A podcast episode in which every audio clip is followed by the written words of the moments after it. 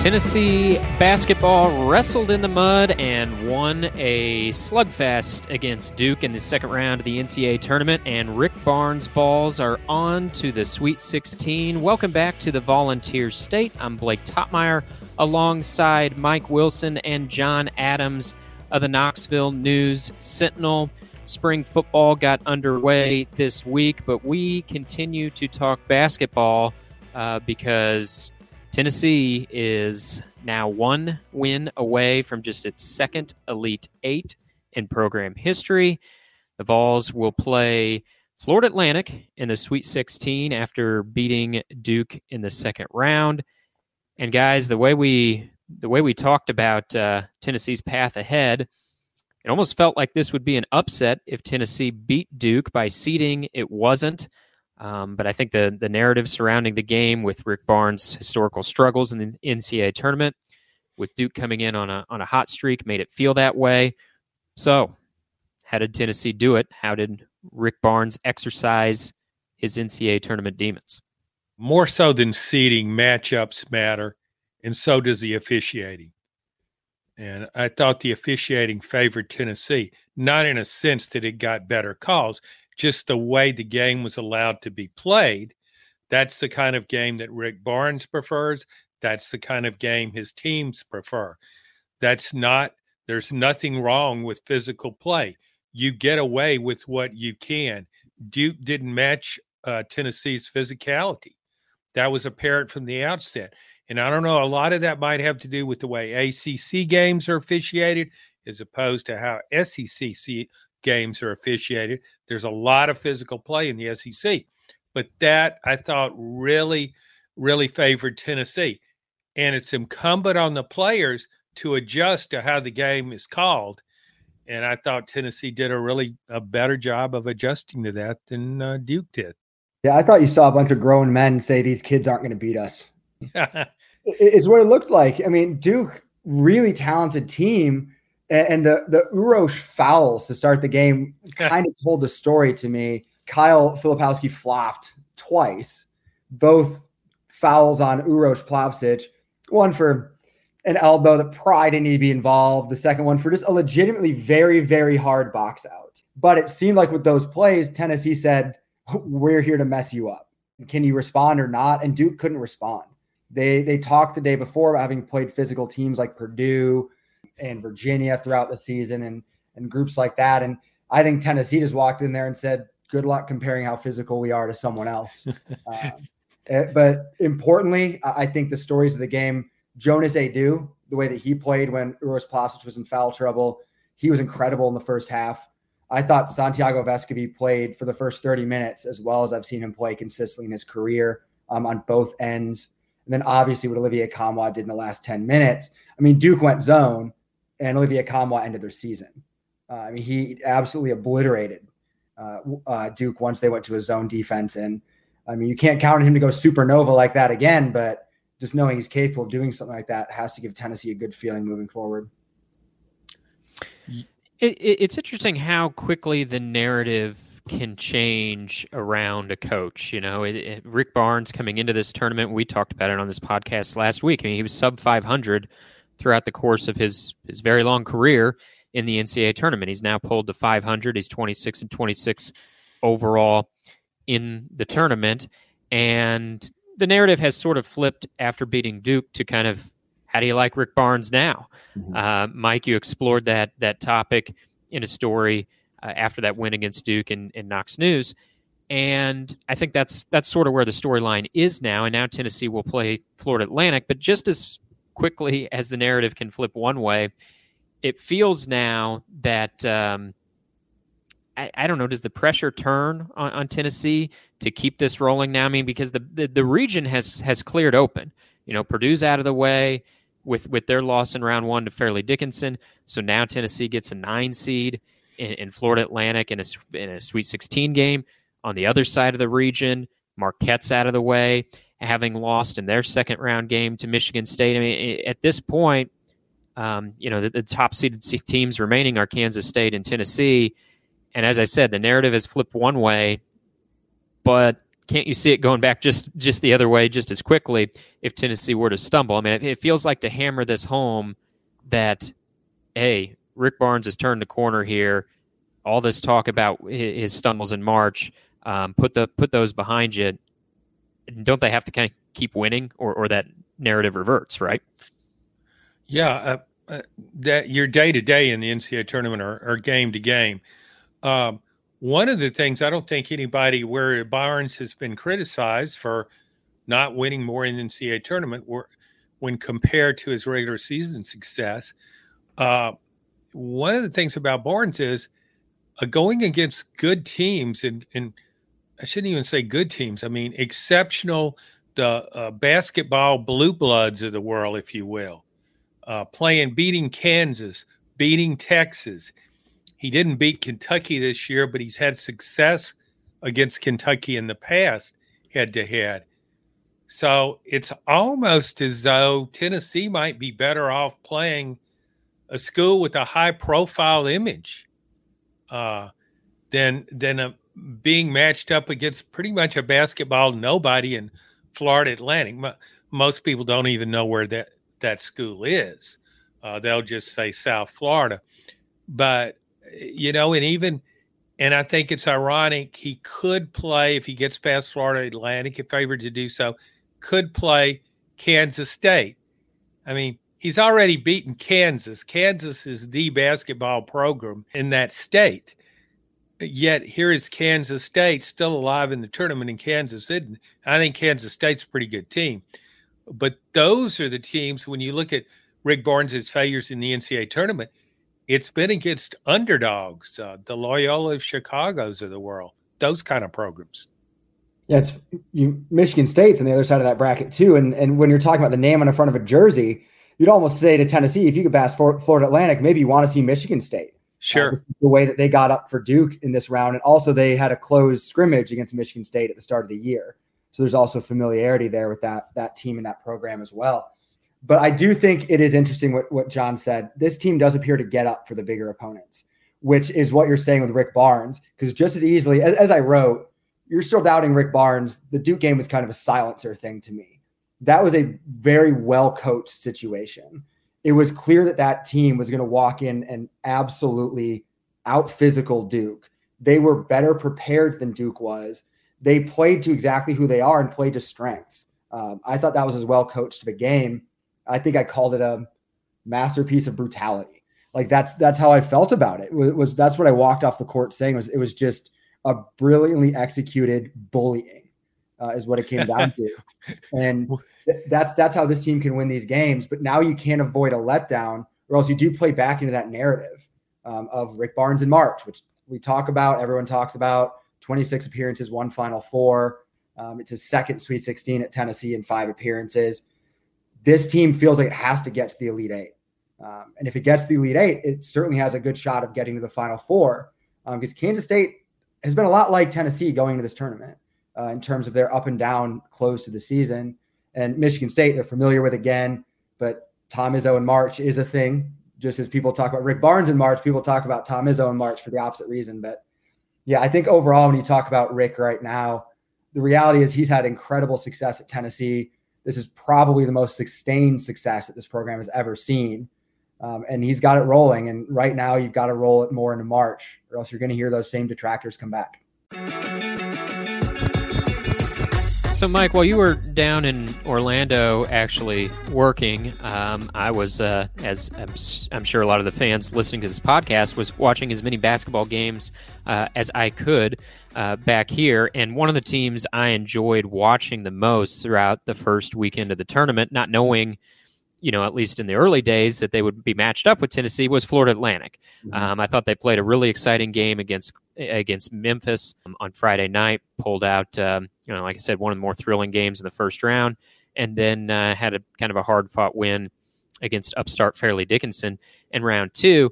The interesting thing about FAU like a few other teams in this tournament, they haven't seen a three point shot they don't like. They shoot as many, not as many, but a high, high percentage of their shots come from beyond the arc. I think they're in the, the top 40 nationally in percentage of their shots coming from distance. And and we saw them, you know, throughout the first couple games go through some hot stretches, some cold stretches, as you would expect for that type of team. They're playing hard.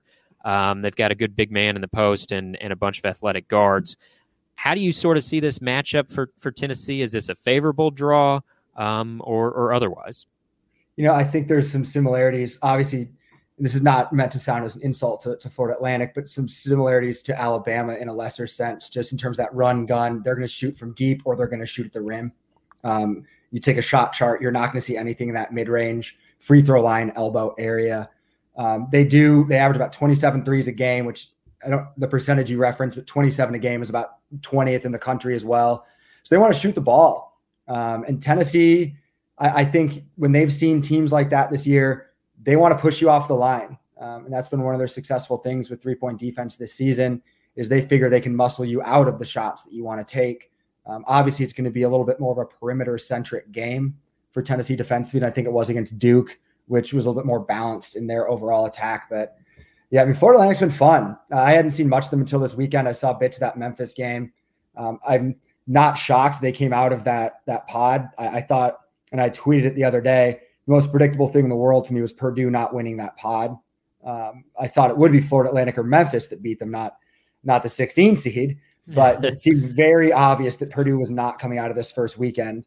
Um, so it's not a shocker to see Florida Atlantic, I don't think, because they're good. I mean, they get up and down the court. They don't average a ton of possessions necessarily, but they play fast with the ball. Um, so yeah, I think it's going to be interesting to see Tennessee's three point defense against the way that they would want to shoot the ball. I think one of the keys to these NCAA tournament games is how quickly teams adjust. They're often facing teams and a style of play that they might not have faced that often uh, within their conference. So I think when you go against Tennessee, you have to be prepared for a defense that's going to contest just about everything. I mean, Tennessee is truly relentless on defense. The way it pressures every pass the way it pressures every shot. And I doubt very seriously Florida Atlantic is seen a team that can do that and sustain it the way Tennessee does. Well, can they adjust to that quickly? I, I just think that that happens a lot, regardless of the styles. That determines a lot of these NCAA tournament games. Mike talked about Duke not handling Tennessee's physicality. It didn't adjust well enough. Uh, and I don't know whether Florida Atlantic will or not. I mean, I would think it would be hard for it to, but you never know. A lot of that depends on the experience, the mental toughness of players, and and coaching comes into play, of course, too. But I think that's a real key, and it will be a key in both this. Presumably, Tennessee will get by Florida Atlantic, and if uh, the bracket holds chalk and it plays Kansas State, I think that would be a great matchup, a really a really compelling game. It's interesting you say that too, John. Because I think of the flip side of it too, because I watched and covered the Middle Tennessee State upset, upset against Michigan State back in 2016, and Michigan State didn't adjust fast enough to a style of play that they weren't familiar with, and they got beat for it. Uh, they fell behind 15 to two before the game had really even started, and never quite got back in it. So there's also some pressure on Tennessee to do that as well, because if Tennessee's not a high scoring team, as we know. So Florida Atlantic comes out and starts making shots. That can get dicey for Tennessee in a hurry. So there's that element of adjusting too, as well, to what you're facing as the higher seed. You know, one thing I think about with Florida Atlantic, um, they're 33 and three. You know, and, and I don't. I've said this before. I don't care what conference you come from. When you're 33 and three, uh, that's that that's indicative of a team that that can ball. And and beyond that, this isn't a team from like one of those micro conferences that you've never heard of before and and and they pull off some some stunning march upset and you're like wait a second what conference they play in? What state are they located in? Um, i mean this isn't the sec but florida atlantic competes in conference usa i mean that's a that's a conference we've all heard heard of before right? They they played florida and Ole Miss early in the season. They lost to Ole Miss but they beat florida. Uh, now florida's not in this tournament.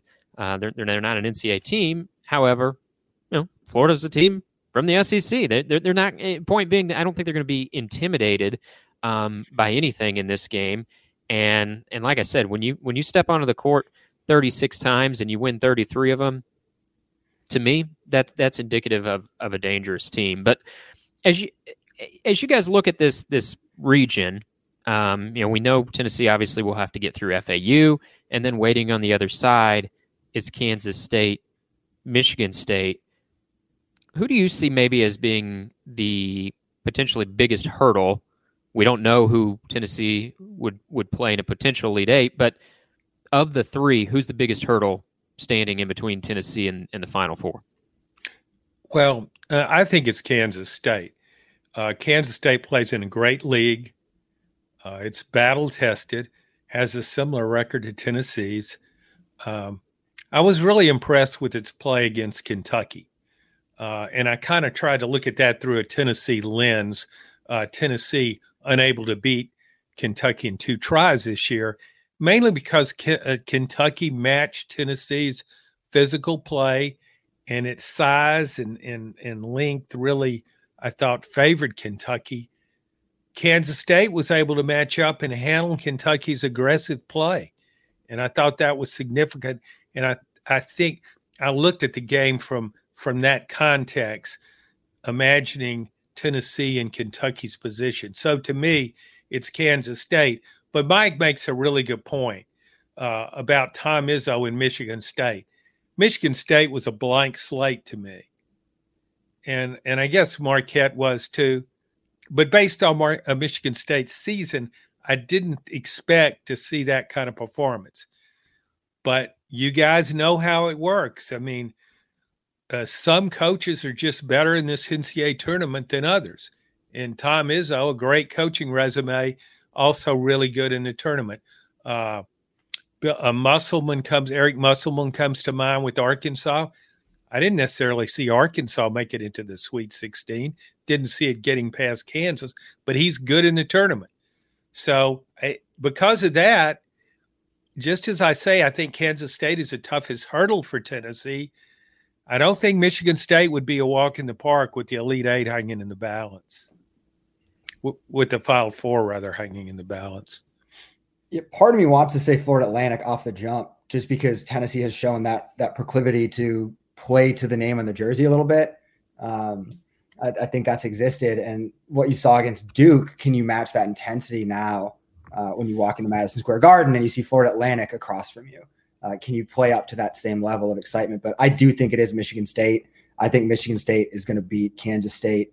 Um, Kansas State's interesting because they have two guys that score 17 a game, and that that's problematic for Tennessee. I think just again they don't score a ton, uh, so you kind of know that you're gonna have to score a lot of points against Kansas State. But to me, it, it's the Tom Izzo factor. Um, he's like 55 and 20 something in the NCAA tournament. Incredibly good in those second games of the weekend um, tends to not lose those if he gets there. Um, and that's gone really, really well uh, throughout his career. So I, I think you see Tyson Walker is probably the toughest individual matchup in, in this bracket for Tennessee. Um, I mean, a point guard who can score a ton, a guy that Tennessee would need Zakai Zeigler probably more than they have at any point so far this postseason uh, to go up against him. So to, to me, it's Michigan State. Um, I think that matchup probably awaits if Tennessee reaches the Elite Eight. And for Tennessee fans, that's an unfortunate moment too, because only other Elite Eight in program history was Michigan State as well, and that's the one that, that sent Tennessee home. Yeah, it's interesting, Mike. You you almost went to Florida Atlantic, and that's sort of where I'm headed toward, maybe as being the, the toughest hurdle for Tennessee. And I don't know that there's much logic to that, other than I feel like if if Tennessee gets past Florida Atlantic, they're they're going to go. They're going to go to the Final Four. I'm not saying that Florida Atlantic's the toughest team. It just, to me, um, I guess you know, sort of what we've been kind of talking about. This this team has gotten up for big games all year. Um, if they get past FAU, I think they're they're beating either Kansas State or, or Michigan State and, and going to the Final Four. And I do think I think FAU is going to be a a more dangerous opponent than maybe what jumps off the bracket. You know, if you're if you're a, a college basketball fan who who maybe hasn't been for whatever reason wasn't tuned in for the first weekend of the tournament and you just look down at a bracket and you think, oh, Tennessee, FAU, I don't know much about FAU. Tennessee's going to win that game. You haven't seen this team play. I think they're I think they're actually uh, they're they're pretty tough. Final thing, guys. Um, you know, Mike, you said earlier at this point, this team needs to get to the Elite Eight. This was a team with high preseason expectations. They've got an opportunity here. They need to get there. I guess in terms of the narrative, what's kind of on the line this weekend. I mean, as we said, the narrative in the moment right now is Rick Rick Barnes. To your point, Mike has has silenced the criticism. We've talked about how quickly the narrative can change from one weekend to the other.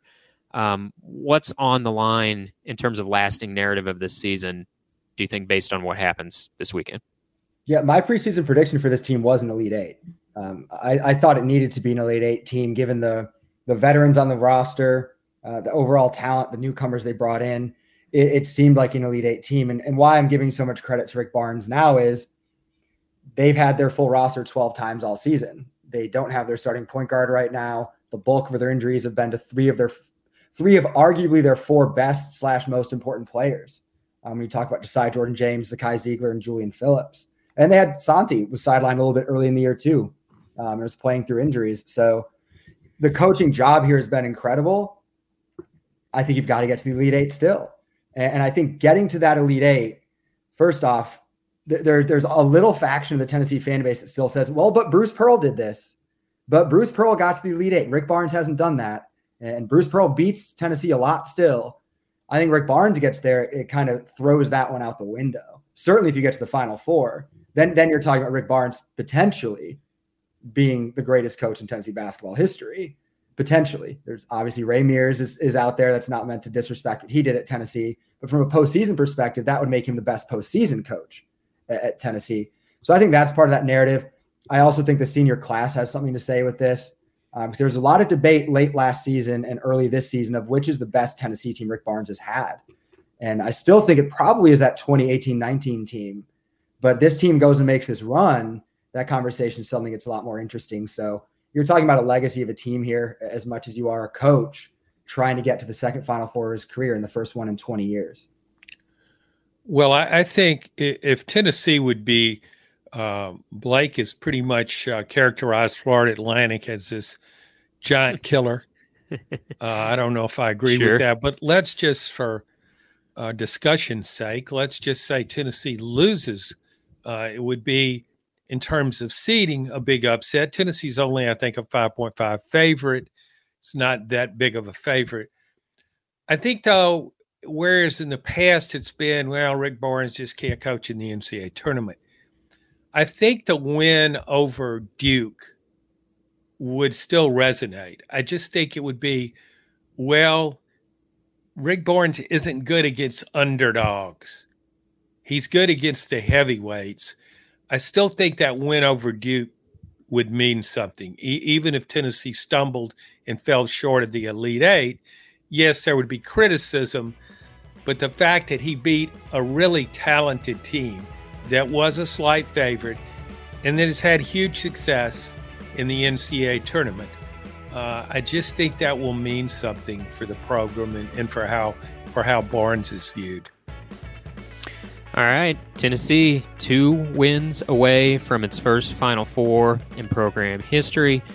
Mike Wilson will be out in New York covering the affairs on Thursday night that Sweet 16 game against FAU. You can find all of his coverage at knoxnews.com. Find John's commentary.